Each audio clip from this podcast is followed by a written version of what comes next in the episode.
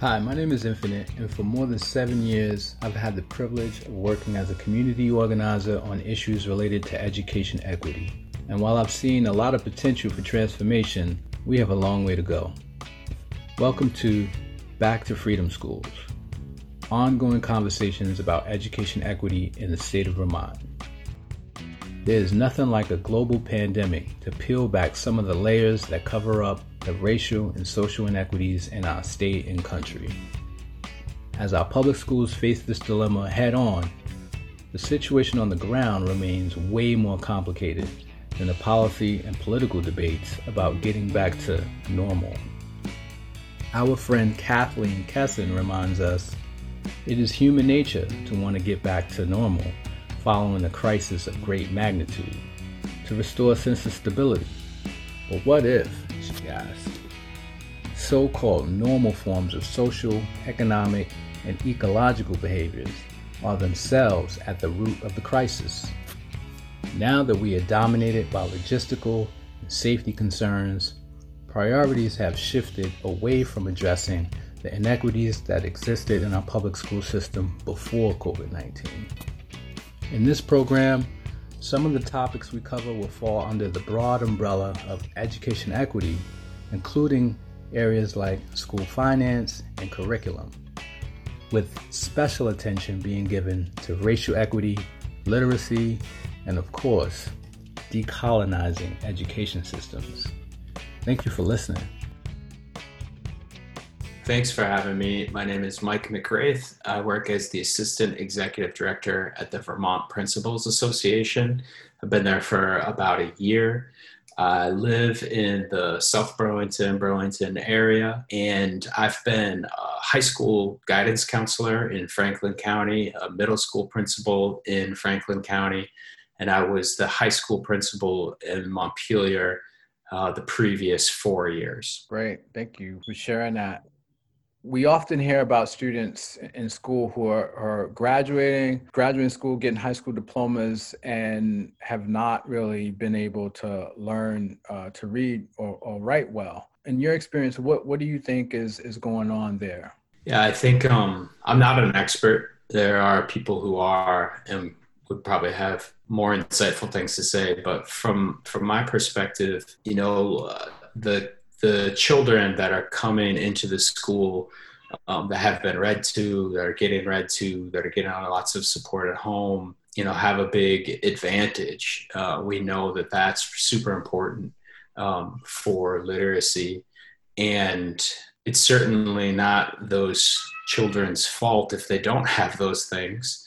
And so that means being able to identify, um, you know, really early on um, and then helping with technical support for those students for early intervention um, because again this is just my opinion i'm not an expert but i think it starts to snowball um, so that you know if they miss something in kindergarten they miss something in first grade miss something in second grade well suddenly you know you get to third fourth grade and you're starting to miss some big building blocks that make everything a lot harder and then it just starts to be sort of cover up um, and you know um, maybe it just never gets corrected um, in the way that would be a thorough c- correction. So I, that's what i think happens.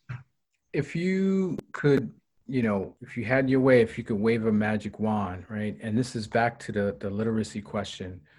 Uh, what what would the you know teaching literacy look like yeah, again, I, there's probably somebody that can answer that better than than me.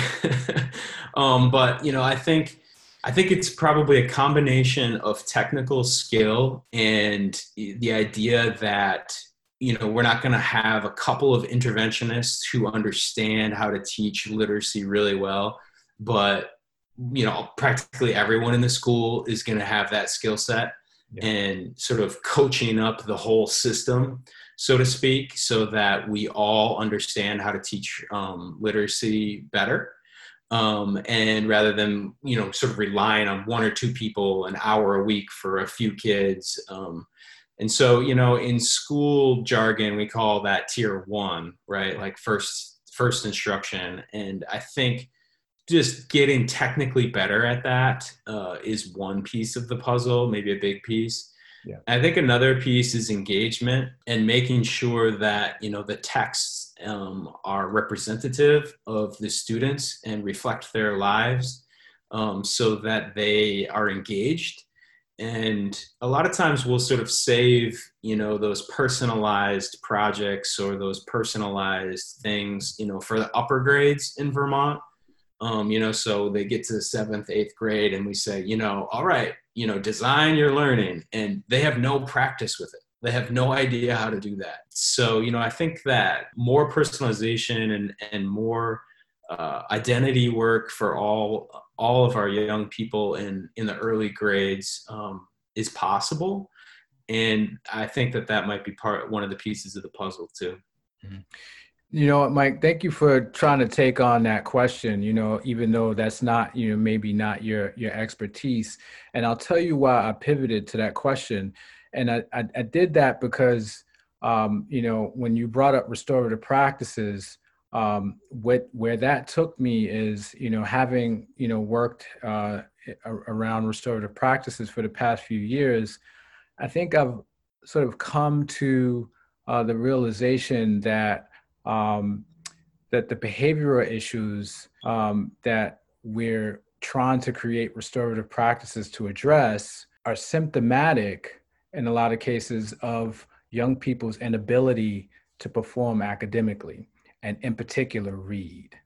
And so you know now that i've kind of had that awakening you know when we, we, you know when i hear conversations about restorative practices and behavioral issues you know i go to yeah but why? You know why are kids acting out? Right? Um, you know we know the data. We know that um, you know, kids who are on free and reduced lunch kids with disabilities black and brown kids are are disciplined at, at higher rates. Um, but why? Right? Some of it i think is certainly you know bias.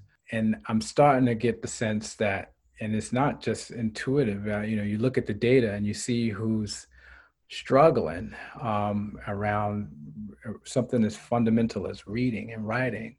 And you know, lo and behold, that's kind of where we are. So that was why I I, I pivoted in that direction. So I, I really appreciate you you know um, you working with me on that. I guess it makes sense to me. Yep. That, that I mean, does that? I mean, do you have a, any?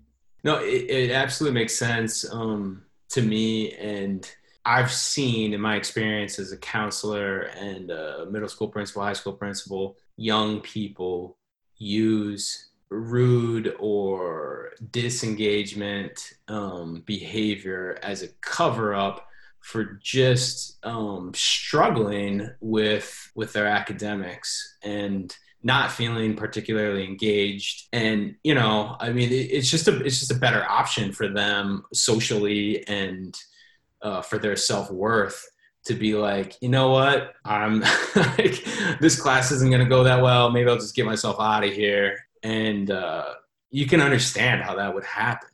Definitely. So you know in recent months there's been a lot um, uh, spoken about in terms of inequities uh, in education during the you know the school closure we'd like to i guess back up a little bit and and talk a little bit about some of the pre-existing conditions before covid-19 um, and what inequities you may have seen before the covid. Yeah to my mind the the pandemic um, sharpened inequities for some folks honestly, I, was appreciative that that was in the dialogue. Like you said, like we've heard a lot of talk about that. I mean, it's possible that that wasn't in the dialogue um, during the the initial closure and the pandemic. So uh, I was happy to hear that in most leaders' vernacular and pretty front and center um, concern. You know, just a, a, a sort of simple example of an inequity that was there before and then one that came into sharp focus is food right? So there's this like initial energy boost of energy like well we, we have so many students that count on school to eat. And if we go to a remote learning setting how will we feed these students? And that was novel because it was a weekday and it meant sort of developing bus routes and drop off centers and problem solving that. And as far as I know, pretty much every district in the state really worked hard to make that happen.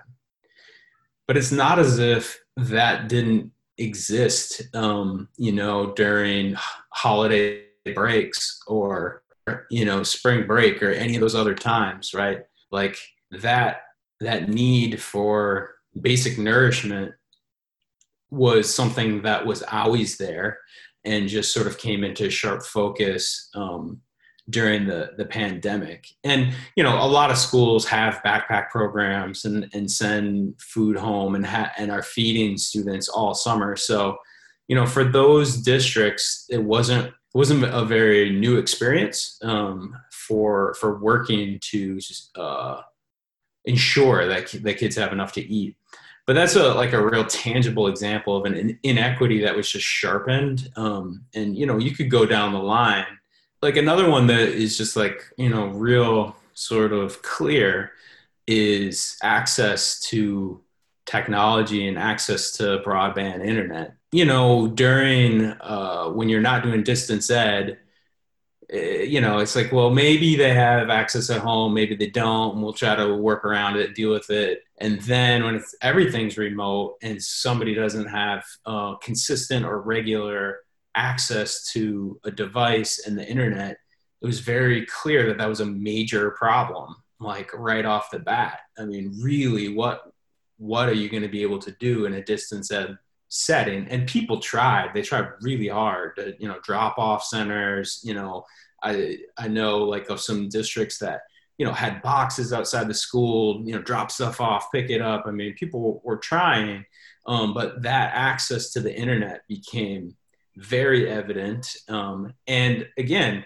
it's not as if that wasn't affecting those students before COVID. It just was it was just sharpened and, and heightened. Another thing would be like uh, access to a caring adult. Uh, again, like during normal school hours in, in time, schools probably have a sense of that of like how much support there is at home if somebody's available if someone can meet them after school pick them up you know like is, is someone is a caring adult available to this young person with time and energy um, to to help them meet their needs?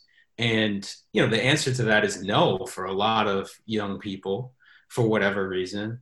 And with the pandemic that just again that, that became clearer and came into sharper focus of how important that is and how much uh, what a difference it makes and what an inequity it is for some folks to have that and some not to. Another one, you know, while we're at it, is language, mm. right? And you know, we we have many languages that are spoken in Vermont as a primary language at home, and the translation services, you know, that districts, uh, you know, in Chittenden County um, are more used to.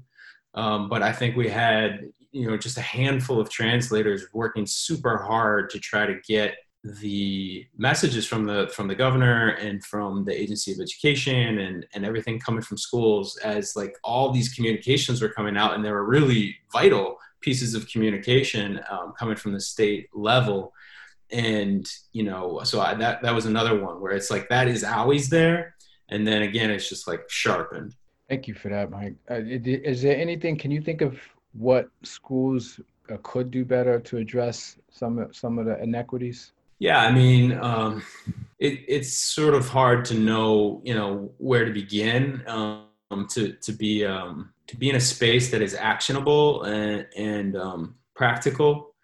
And so, you know, I think that the state recognizes the need for for broadband internet. I've said this is my personal opinion that you know maybe we need to consider it outright um, for people to have access to, to broadband. That that might just be the world we're living in now, um, and without it, um, it's just uh, not fair um, and and not possible to sort of access everything that a, a person needs in the, in a modern life. So you know, thinking about that and and having schools uh, push for that and support that from the statewide level, which we have and would continue to do, and then and, you know, as far as food, you know, uh, thinking, you know, just being more conscious of that. And really, that's the overall advice that I have for schools is, you know, sometimes I even think about like doing like an audit, right? Just like going through your handbook, going through all your policies, going through um, all of your systems and looking at it through an equity lens, looking at it, uh, thinking about, you know, bringing in uh, marginalized voices and, and marginalized community members and saying, you know, what what is missing here or what is there too much of or how can we do this differently to to shore up inequities and i mean that probably touches just about every piece of uh, what we're doing and every piece of policy that we have this question comes up actually quite a bit why should our local state government or even private foundations invest in racial equity work in a state like Vermont that is almost the whitest state in the country. Yeah, you know, um, to me, that's all the more reason. We think not only for, uh, you know, the students and community members that are people of color and that um, really challenging ex- experience of being in a place that is as white as Vermont is, um, having to you know move through that space of microaggressions and and lack of understanding and lack of culture lack of community lack of access to things that people need. And recognizing that it builds empathy in your community. Um, and I, I, think that's a skill that is important for every student and every educator to, to constantly be working on building. And also just to, to recognize that that that oppression is part of our history and, and it's part of um, white supremacy culture that we're all a part of. And the more that uh, young people in schools can recognize that, the more it can be undone. And in that undoing, uh, there's more equity and opportunity for everyone. Not to mention that it's just the right thing to do. Do you think that the uh, oppression that low income uh, white households are living in um, do you think that that folks who are living under those conditions may uh, be experiencing some resentment eh, you know when we're we're focusing on racial equity? Yes definitely. Um, you know there's an article called uh, how to explain white privilege to a broke white person um, and it's it's a good article um, because a lot of times you know people are not experiencing a, a life of luxury, and when you when you uh, suggest that they're living with privilege, it, that's that's difficult to understand and difficult to get their heads around when they don't feel like anything in their life is easy, um, and that they have to work very hard, and that you know nothing's handed to them. And so uh, that that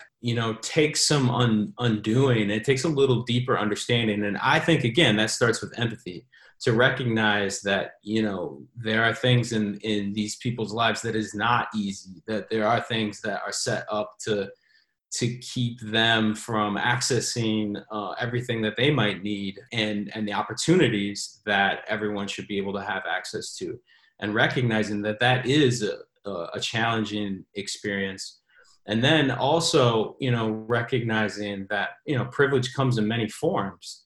And it may come in language it may come in citizenship it may come um, in height strength it might come in a physical ability um, intellectual ability. And one of the one of the privileges um, is is being white in america. And that's not to say that they have all of those other privileges um, or that life isn't hard but helping them recognize that an experience for a white um, white American in Vermont is not the same as a black American in Vermont uh, or a person of color in Vermont. And I think that you know it takes it takes a moment, it takes some listening to one another, it takes some uh, a little deeper dialogue to get there.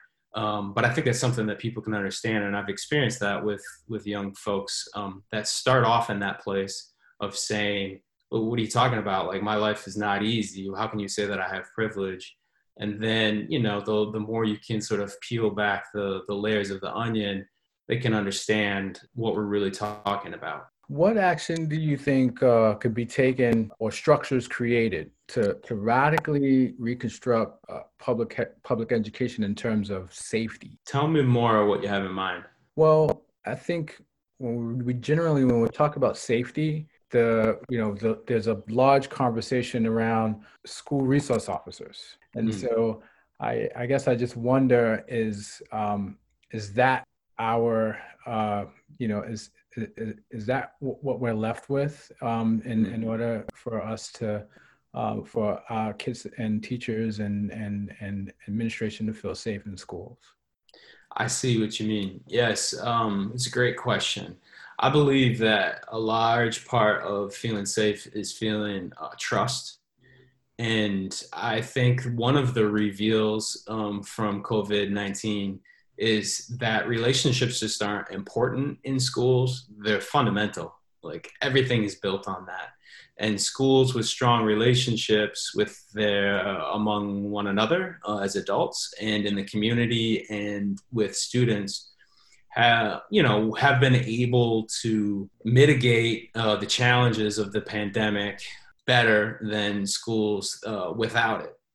And you know people used to say i you know i was a school administrator that um, didn't didn't raise my voice much. You know maybe a few times i made a mistake or there was a kind of emergency situation like you know don't run out in the road or something might raise my voice. Um, but uh, you know i think that there sometimes was a, a longing for kind of like uh, more authority from from adults. And I, I just don't i think that that time is past. And it's about earning the respect of young people. It's about earning the respect of the community um, rather than sort of like demanding it. Because even if you do um, it's probably not going to work like you know um, and i think that that's part that's part of uh, part of what it has been sort of laid bare as well um, because you know now kids can just turn off their computer. Uh, they can just not check in. They can just not come to you know. I mean, it's there's no um, physical coercion over the over the, the bodies, right? Like you will go to classes. You must, you know. We never really had that, but there was maybe more of a sense of that in the building than out of the building. And so uh, it changes that um, dynamic of power. I think that I think when we think about safety, um, it, for me, it's about relationships and it's about trust. And for me, that includes school resource officers. Um, I had a really good connection with the school resource officer in, in our building in Montpelier. And they were incredibly supportive of us when we were the first, when our students led the, to be the first high school in the nation, as far as we know, to raise a Black Lives Matter flag. And there were some people that wanted to hurt us and or at least threatened to hurt us. Our local police protected us and they they uh, were there when the flag was raised and the state police were there now am i saying that it's always that way? No it's not. But can can it be that way? Uh, i think it can. Um, and that's about relationships. It's about trust and and knowing what people's roles are and and what they aren't. So i think that i guess that's kind of the root of it for me when i think about safety. And you know if if, uh, if you don't mind I, i'd like to say a little something else about it. Yep. Go for it so you know one of the scary things for every modern school experience is school shootings. And that is that is a, a terrifying thing. And it's a reasonably terrifying thing in, to my mind. And so schools have taken uh, sort of all the steps that they can to protect themselves. Um, it makes sense right? And usually part of the plan is to you know have good counseling services and make sure we're connected to every student and make sure that you know we're part of the community. And i would just like uh, highlight that that the idea that we're going to sort of you know push out people that are dangerous and keep everybody else safe i think um, in a small community in a small state is not practical. That those people are going to continue to be a part of our community and you know how can we build build community that is is honest and, and builds trust um, and you know restorative practices while not perfect or you know something that's gonna like just fix everything i think are a part of that for schools. And we've seen more and more schools work at getting better at restorative practices. There's always been controversial as far as I, as far as I can remember around you know standardized testing, you know, and so knowing that we can't you know just rely on you know uh, SBACs as a as a measure of a young person's you know success. What types of data or inf- information do you feel are, are important for us to be paying attention to to know whether you know learning and and educational experiences and outcomes are improving? Yeah, that's a great question. You know, in, in, some ways, I think having some kind of standard measure is is useful in the sense that um, it's just one one data point, right? Mm-hmm. And think that it it serves purpose in some ways. Um, and I like the direction that Vermont has been going in the last few years um, with their report card and so they have several different measures. I mean they're they vermont and the agency of education are working towards expanding you know what the community can see the school is scoring high in and what you know is lacking. And one of them is school climate or school culture. And typically that that is determined um, by surveying everybody involved right families, uh, kids, students, um, faculty, and administration. And in that way, you get sort of a three, a better 360 picture of the school climate. And I think that that is probably a metric that is missing. And we still don't really have it worked out in Vermont. Um, but I'm hopeful about that.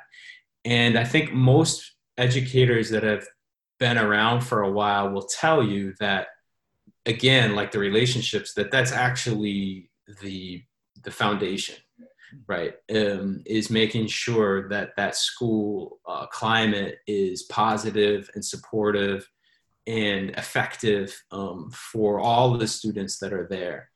And when you have that when you can hit on that and build it i'm not going to say always but it's very typical for the rest of those metrics to follow uh, I think that at the federal level, there's more interest in school climate um, and being able to measure that and utilize it as a real uh, measuring stick. But I don't think that universally we sort of have that figured out or how to do that. And I'll just throw in one other thing. Um, we had a keynote speaker for our uh, conference, our academy this summer, uh, Dr. Luvelle Brown, who is uh, was superintendent of the year in New York State and is still superintendent in the Ithaca area.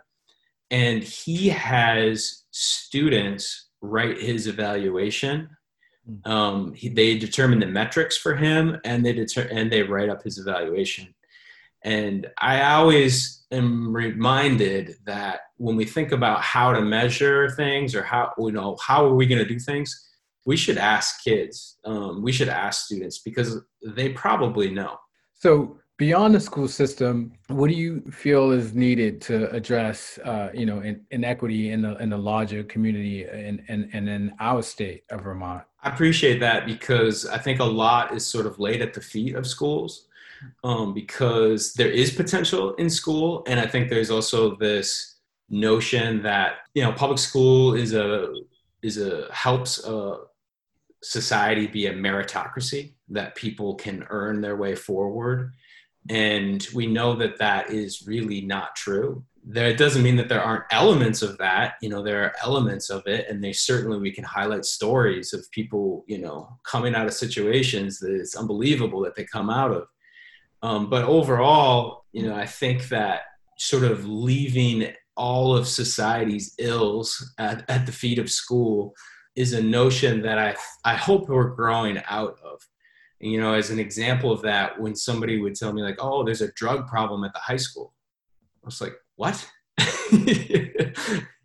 like that just appears out of nowhere. Um, that that's not connected to you know our society and our community and our culture um, and everything else that we're doing um, just isn't realistic and and not true so you know i think thinking about overall health and well-being thinking about food systems particularly in vermont i think that we have a real real potential to do lots of things with food systems. You know, we already have a pretty agricultural centered um, state, and we also have a pretty good uh, local food desire from this from from most people and you know we have examples of school systems that have huge gardens um, and uh, have you know farm to table kind of curriculum and uh, lunches. Hmm. And so I think there's a lot of potential there, um, thinking about our local economics, thinking about our local identity, thinking about building community. Uh, so I, would like to see us do more with food and uh, overall health and well-being. You know, you think about uh, a place like Iceland. I don't know how familiar you are with their story or not, but Iceland had all of this terrible data 20 years ago. You know, high rates of teen depression, suicide, alcohol abuse, uh, drug use. They made a decision as a nation. It's a small place, um, so you know, obviously it's not apples to apples, but um, they made a decision to really invest in after-school programs, before-school programs, um, athletics uh, or wellness, moving the body, and really, really invested heavily in parenting programs and uh, everything to sort of put young families sort of at the center of their communities, um, both locally and nationwide. And their data is absolutely off the charts uh, better um, in, in just 20 years. And they have you know what they feel like is a roadmap um, for for other places. And i'm not saying that you know vermont is iceland or or we can do exactly that but i do think it gives us an indication of what's possible if if we um, think about it in a mind frame of, of investment in young people in, in young families in in community community centers and health and well-being. And guess what? Their economy is good too. Um, that you know that's that that's uh, one of the the outputs um, from that investment input. So yeah i i, I really think that um, you know seeing the schools as separate from community is a mistake and just knowing that they're intertwined and I'm sort of expecting and hoping that we will see that ethos and that mindset emerge in the next year or two in Vermont um, as people start to talk more and more about community schools. You know, it's hard to hard to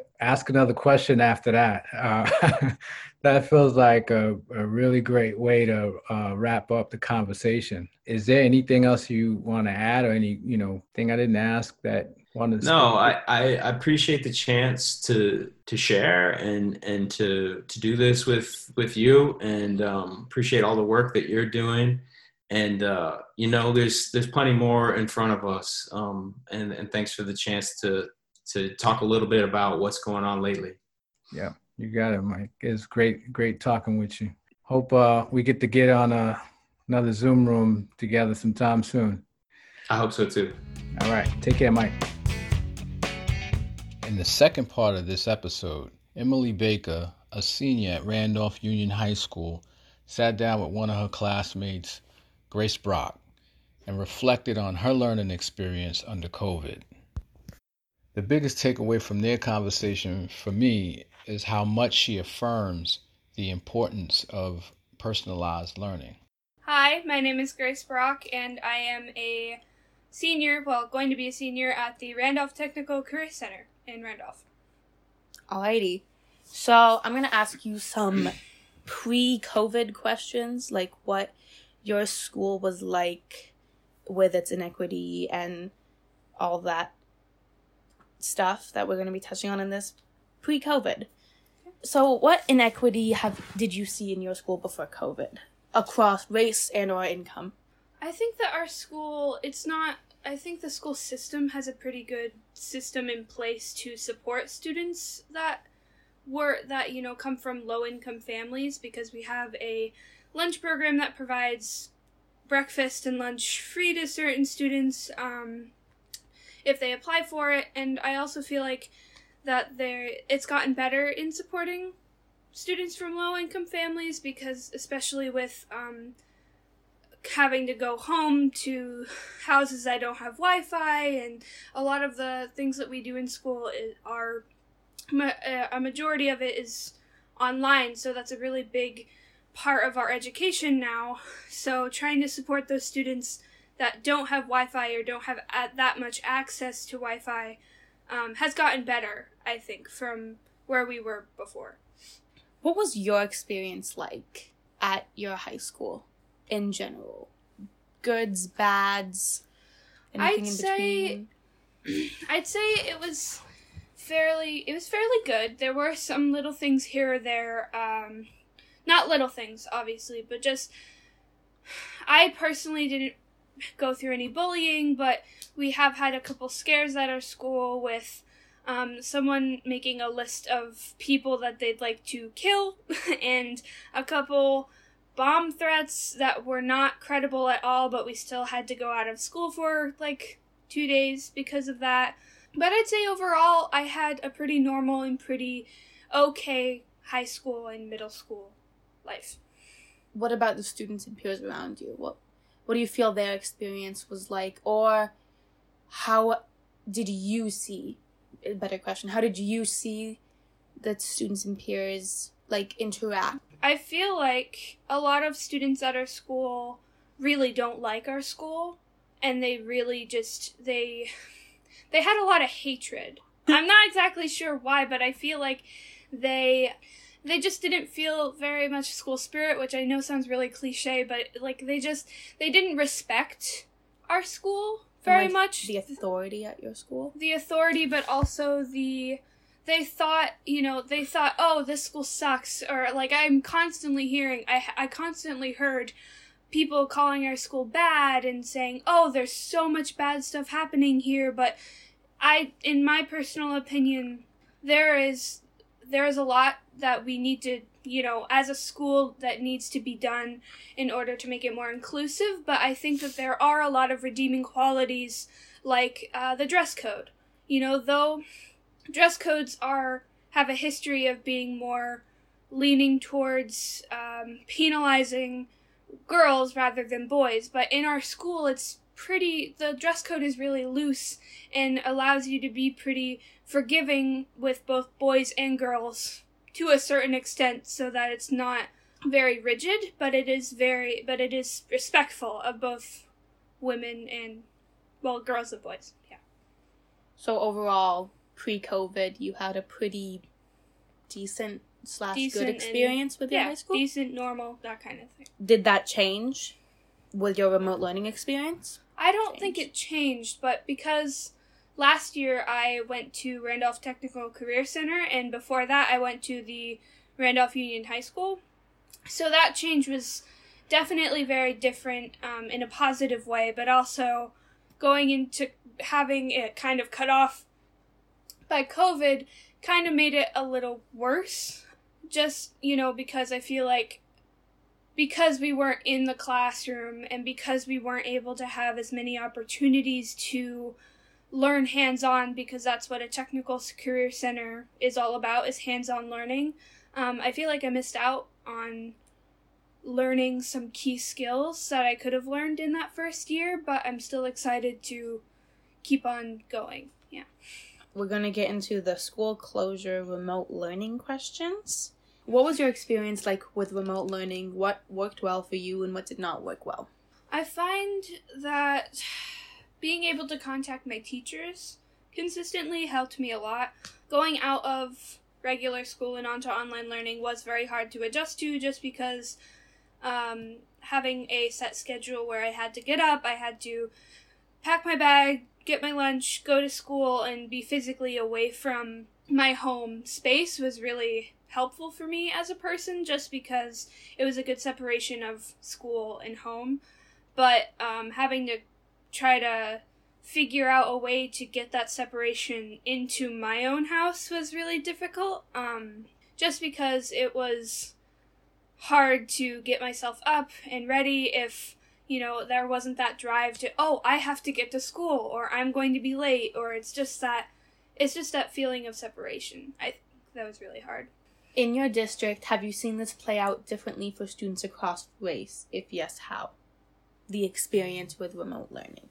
I'm not really sure uh, if I can. I haven't really noticed any differences personally. I'm sure that if other people, you know, per, a person of another race could probably go more in depth Mhm. about that particular particular topic because I have no idea what that would be like Mhm. for someone of a different race, and I have no idea what discrepancies like what between what I would what I would be going through my struggles and what someone else would be going through. So I don't know how to really comment on that.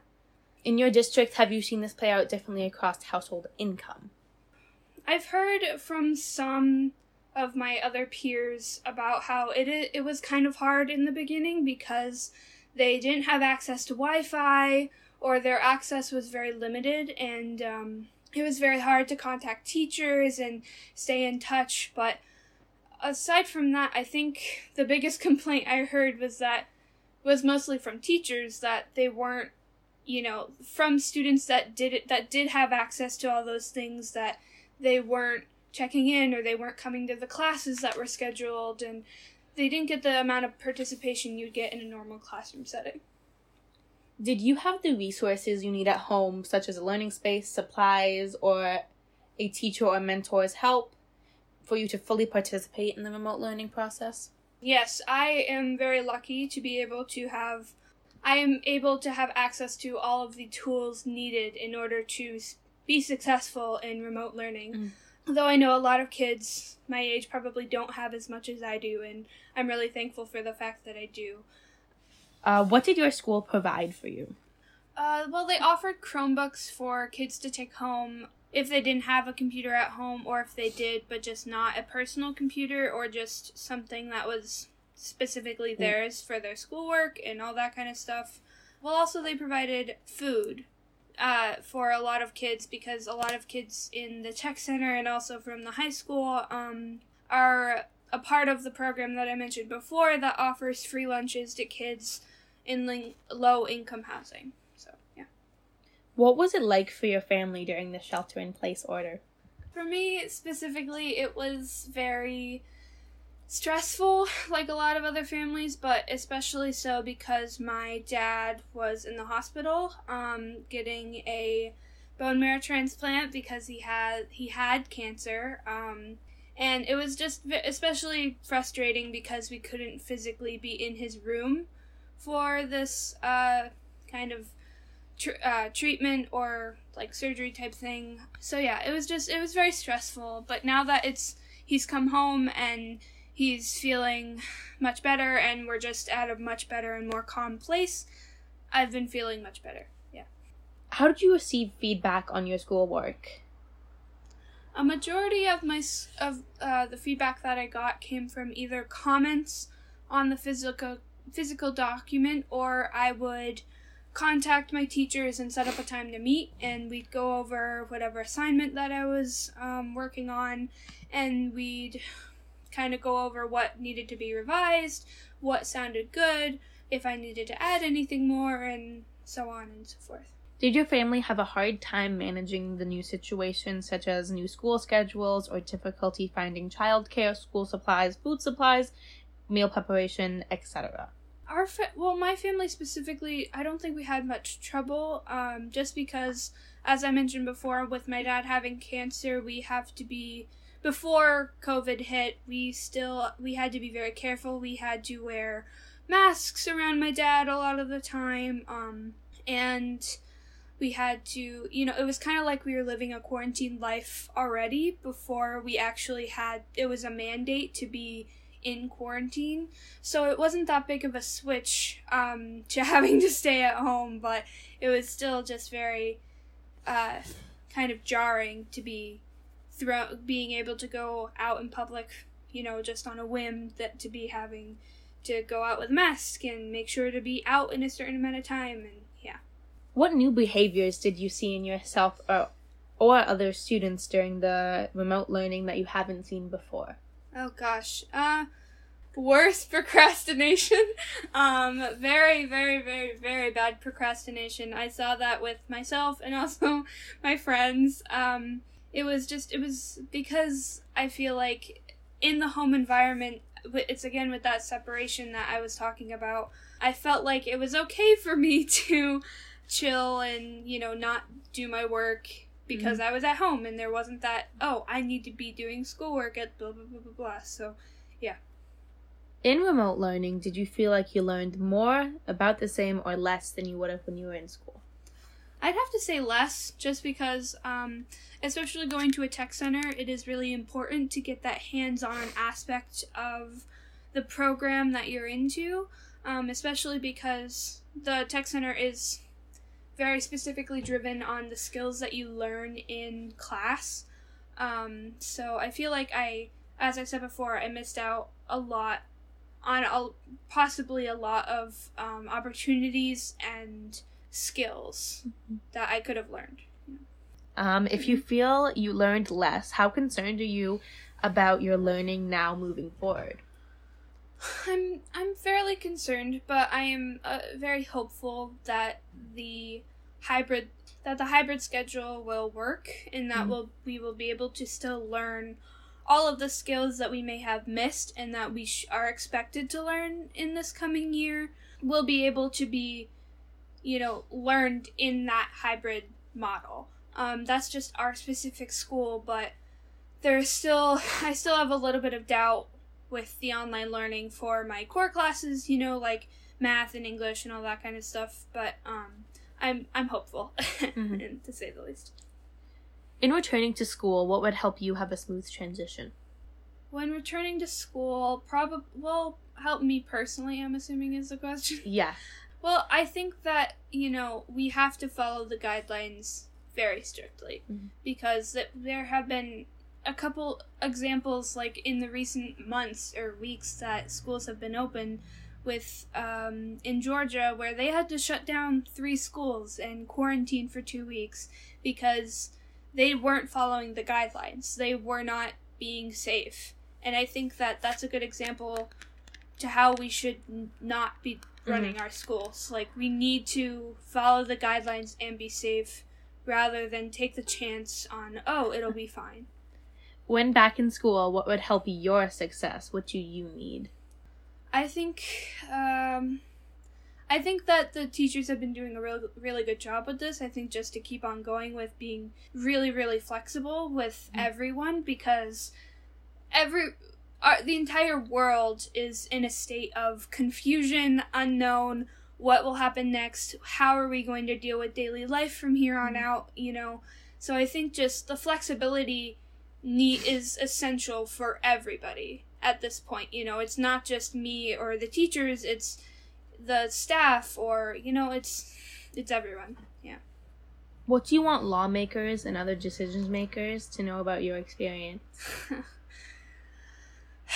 Okay. Um directly to the lawmakers. Directly to this. the lawmakers. Okay. Let's hear this, Grace. I think that the lack of empathy that lawmakers had toward in the beginning of this um, pandemic is frustrating and it's absurd that they put the economy over people's lives, mm-hmm. especially mm. like the lives of my dad and other immunocompromised people and and children and elderly people.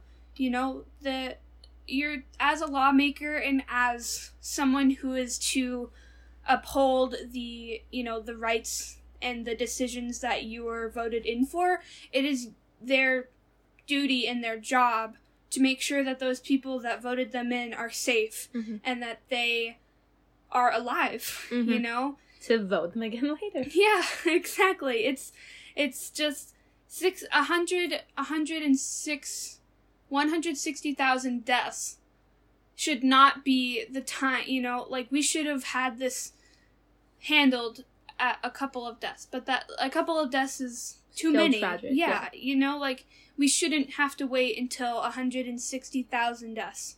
to get order- our butts in gear. Yeah. Very true. Did you have more or new chores or responsibilities during the remote learning, such as babysitting, household tasks, etc.? Uh, no, more of helping. Uh, well, it wasn't more of like a. I guess because I was here, I would help out more. Just you know, as a natural, you know, you're here, you're gonna do this kind of thing. Um, but I wouldn't say that I'd have more, you know, because it's just us Yeah. three in the house. Uh, did you take on a job outside the home? How did this affect your education? Um, I'm not allowed to have a job currently because of my dad's um, immunocomposition. Um, but I do plan on hopefully once my dad gets a bit better, um, in on getting a job, uh, just so I can help get some money for college and other things. Uh, what do you think can be done to improve remote learning in the future in case schools must close down again? I personally think that there needs to be a different type of application or or another, you know, on top of Google Meets and other things, something that is easier to uh, talk to students with, that's more accessible, you know, just like a something uh, a program or something like that because a lot of kids just, you know, it's not as engaging or it's not as you know like it's not as a big de- it's not a big of a deal with google for some reason or it's just you know i don't know exactly. Um but just having a more communicative communicative way to Mhm. talk to teachers and being more in person kind of thing What type of data and information would you be paying attention most to when as we transition back to uh, re- reopening in order to feel like your needs and other students' needs are being met? For example, grades or overall mental health of students.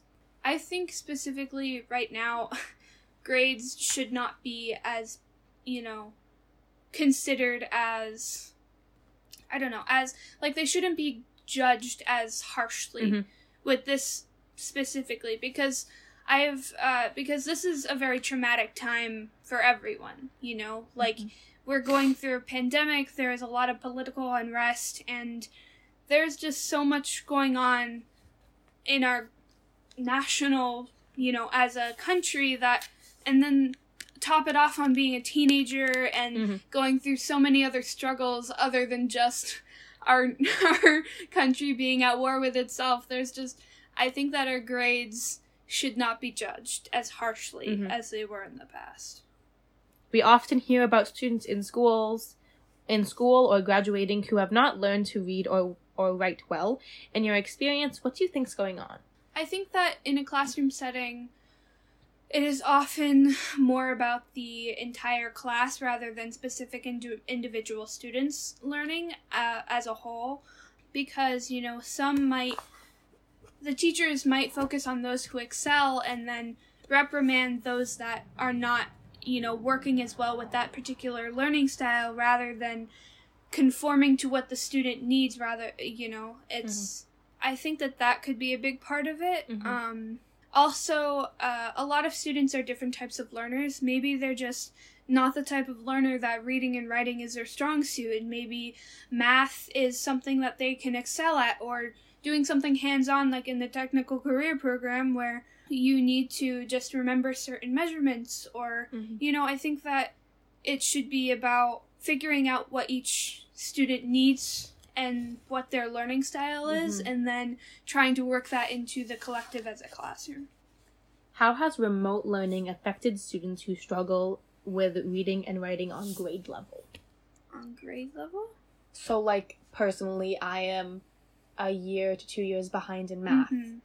So, like, how would that, how is that, how is that struggle affected people who are two, three years behind on reading or two, three years behind on writing? I think that not having, you know, the teacher there might be pretty detrimental to learning how to, because I think that person to person contact is really important when learning to read or write because it helps develop that you know say for instance there's a student that's trying to learn how to make a certain sound and then she hears the he or she hears this teacher say that sound and they try to emulate that you know it's like the i think it's just the students the one-on-one type of deal Mhm. that might be putting them behind a little Mhm. bit more How do you feel remote learning can be improved for these students who struggle, or students overall? hmm I think that because you know, just from what I experienced, me personally, um, just I don't know. It's it's really hard because we've never really experienced something like this in our lifetime, at least as students. So it's really hard to try to find, but uh, try to think of a way to make it better when we don't really know what Mm-hmm. possibilities are out there. But I think that just being more open to different ways of doing things, you know, like say there's an assignment where you have to make a uh, presentation about a book or something. Mhm. Make it more interactive for the students. Like you can draw and you can do all that type of stuff, and you can make a video and send it in rather than just making a boring presentation that you click a slide and say blah blah blah blah blah blah blah. Click a slide, you know, just Mhm. make it more Interactive. yeah to more hands on, I guess.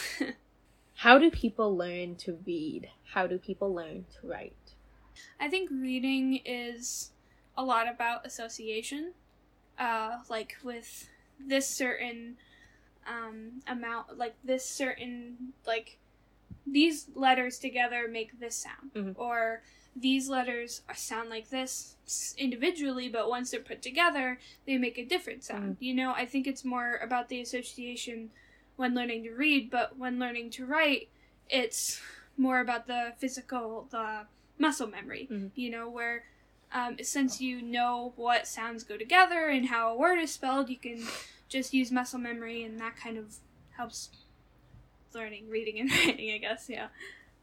How was reading taught in your school? What works well? What does not work well? Oh gosh, I it's really hard to remember that far back. Uh, I think reading was taught a lot of the time with very simple phrases and very, very, very simple kindergarten Level. level books. Mhm. and we'd often have like word association games where like a certain word may sound like this one but not mean the same thing. Do you remember? I think yeah i think that's kind of i you know it's been a long time since i was five years old so i can't really remember exactly how our school taught reading and writing. Do you think the SBAC exam is a good way to access children's abilities to read and write? no we took that in elementary school right i think What was your experience like taking the SBAC exam? it was very hard and very you know i don't think that elementary school age students are you know capable of one being under pressure of that big of a test Mhm. And be able to think clearly and do that in a way that shows what they actually learned Mhm. and also it's just not the questions were very confusing and they, i think they were meant for to analyze a grade that wasn't that grade. yeah Mhm. you know i think it was meant for older kids but they wanted to see how younger kids would do in that test but it just it didn't make sense at the time Do you have any ideas about what might be a good way to test students' ability to read and write? I think reading comprehension is pretty uh like that's a I think personally for me that really helped um like reading a, a sentence and then trying to say what that Mhm. sentence means in your own words that really helps I think personally just because uh it really has you think about oh this word means that but then this word means this together and when it's together yeah I think that reading comprehension is is a really good way to show how you like how much you've learned Mhm. and how much you know how to read. Yeah. What happens to students when they fall behind in learning to read? What happens when they enter middle and high school? I feel like reading and writing are pretty essential in every. Uh you know in every subject because depending on what your uh, even in like science and math, though they're not necessarily reading and writing classes It's are like very important. yeah, it's very important because if you're writing a a lab, you have to know exactly, you know, what How to words to spell. use. Yeah, and how to spell Yeah. something right and how to spell something correctly or in math when you're doing a word problem, you need to know what the context is so you're able to solve the problem correctly rather than just taking all the numbers and figuring it out from there. Mhm. So I think it's it, it would be really really hard if you were behind in those areas and Mm. you know trying to go in the middle in high school. if you could have a magic wand, what would teaching and learning of literacy look like in schools? If I had you know a magic wand and was able to change the way we taught reading and writing in um, in schools, I think it would be more geared towards individual needs. Mhm. Um, just because you know everyone learns at certain speeds, and I think that that should be celebrated rather than saying, "Oh, this person." This kid is doing so much better than you, and you need to try to get up to this level. Mhm. You do need to be at a certain level at a certain age, but trying not to put it as a competition rather than everyone's learning Mhm. at their own pace. Mhm. You know, that kind of What are the barriers to making this a reality? I think that it's again with that whole class as a collective and also money, yeah, money and also um they can't really take the time out of the day to specifically go up to each child and be like, "Hey, we're going to assess how you read." And you know, like Yeah. go off Like testing each kid is very it's time very consuming. time consuming but i think in the long run if they did put out you know specifically put time in i think if there was a study done they could see pretty good you know like Mhm. growth in those students What can teachers, school board members, educational leaders, colleges of education, parents, and legislators do to move in this direction? i would rather allocate unnecessary funds that are used to you know that are that could be used elsewhere to provide better services in literacy Like, like transfer funding to more funding to the education system. Yes. Okay. Yeah, Saying reallocating funds from you know the the places that they are being put, uh, Yeah. and um, putting it more towards education in general because school the school system re- I think needs to be reevaluated as a whole Yeah. because it doesn't work for everyone. Mhm. That's evident with like me going to the tech center. That is a very it's a very good program, but I don't think I would have if the tech center wasn't an option, I don't think I would be doing as well in school as I Mhm. had been. True. Yeah. What do you think students should do if they're struggling to learn to read? What do you recommend they do? I for for students who are struggling to read, it is kind of hard for me to try to put myself in their shoes, but I I don't really want to speak, you know, because I don't really know how, you know, certain levels go up. Mhm. Um, but my my personal advice would be to just keep trying and keep just reminding yourself that it's okay how you know however slow or however fast paced i want to go you know my learning Mhm. is it's still okay and i'm st- i'm going to get there eventually Mhm. and if i just keep going and keep working that's just my personal thing What else would you like for Vermonters to know about literacy and education in our state?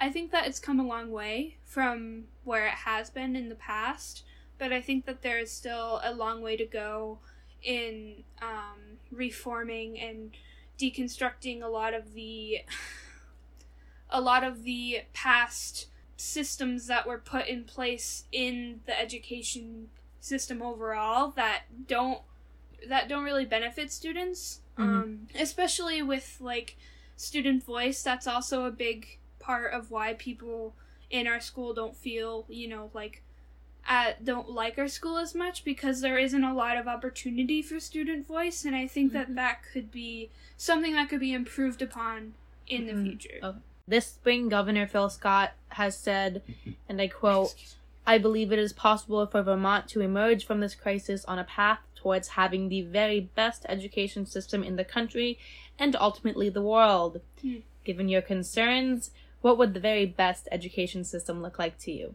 I just to reiterate, you know, the the individualism, you know, like rather than Mm-hmm. having the class referring to it as a whole i think we've done we've gotten better at it but you know there's i think there's that and also just to touch on you know the history history in history specifically uh, i feel like we gloss over a lot of the really important topics that we need to talk about as you know a, as a country especially with what's going on Mm.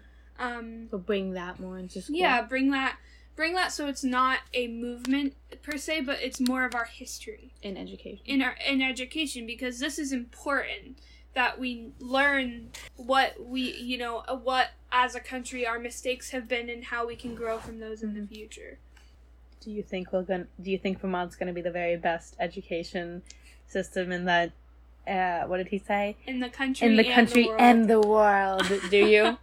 um i think that that is a bit of a stretch Uh huh. Yeah. just a bit. um, I think that if we make the necessary, you know, it's going like to take a while. yeah, it's going to take a very long Yeah. time, but I think that if we do go in the right direction of making sure that all students are, you know, their learning is prioritized. prioritized, but also at the same time, it's like you we acknowledge the whole, but we do make sure that everyone's needs are met. Mm. You know, so it's not just Look yeah. at these grades. Oh my God, we're amazing. Yeah, Yeah. yeah, you know, like, and I think that we're on a good way of going there, but it, there's still a lot that needs revised. Uh, last two questions. Mhm. Who else should we be speaking with? I think younger kids, like, I wanna, I would kind of really want to see how they view the school system, uh, you know, Yeah. because, like, uh, I think, because especially little kids, they Yep. are very, very honest in whatever, in And- whatever yep. they think. Mhm. So I think that it would be really interesting to see how, from that young of an age, how they see how what their learning is like. Mhm. Um, so yeah, that's just me personally. uh, final question. Is there anything you'd like to add? Uh, are there any questions that we haven't asked you that you think we should be asking? Anything overall? I don't think so. I kind of went on for a long time. Fabulous. You've been listening to Back to Freedom School. Ongoing discussions about some of the challenges facing Vermont's education system and some of the opportunities to achieve equity in Vermont's education system. I'm your host, Infinite. Thanks again for listening.